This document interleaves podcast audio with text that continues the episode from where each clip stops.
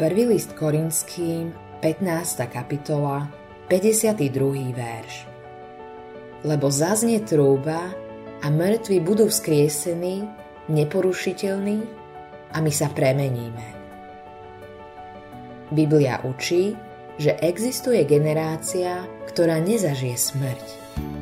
Namiesto smrti bude odstránená zo zemského povrchu čo poznáme pod slovným spojením vytrhnutie církvy. Na to Ježiš narážal v Matúšovi 24. kapitole 40. až 41. verši, keď povedal Tedy dvaja budú na poli, jeden bude vzatý, druhý ostane.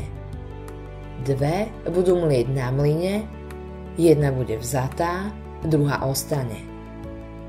Milióny celosvetových veriacich budú uchvátených do Božej prítomnosti.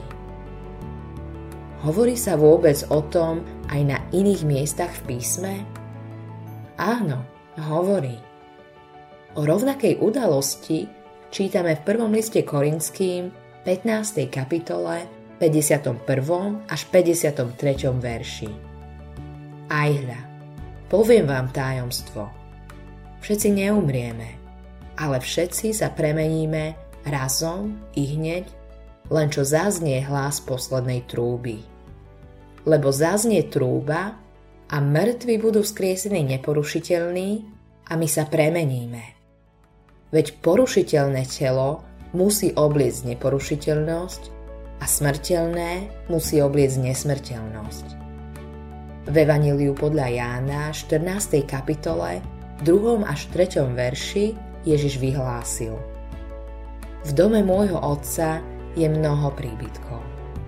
Keby nebolo tak, či by som vám povedal, idem vám pripraviť miesto a keď odídem a pripravím vám miesto, zase prídem a poberiem vás k sebe, aby ste aj vy boli tam, kde som ja.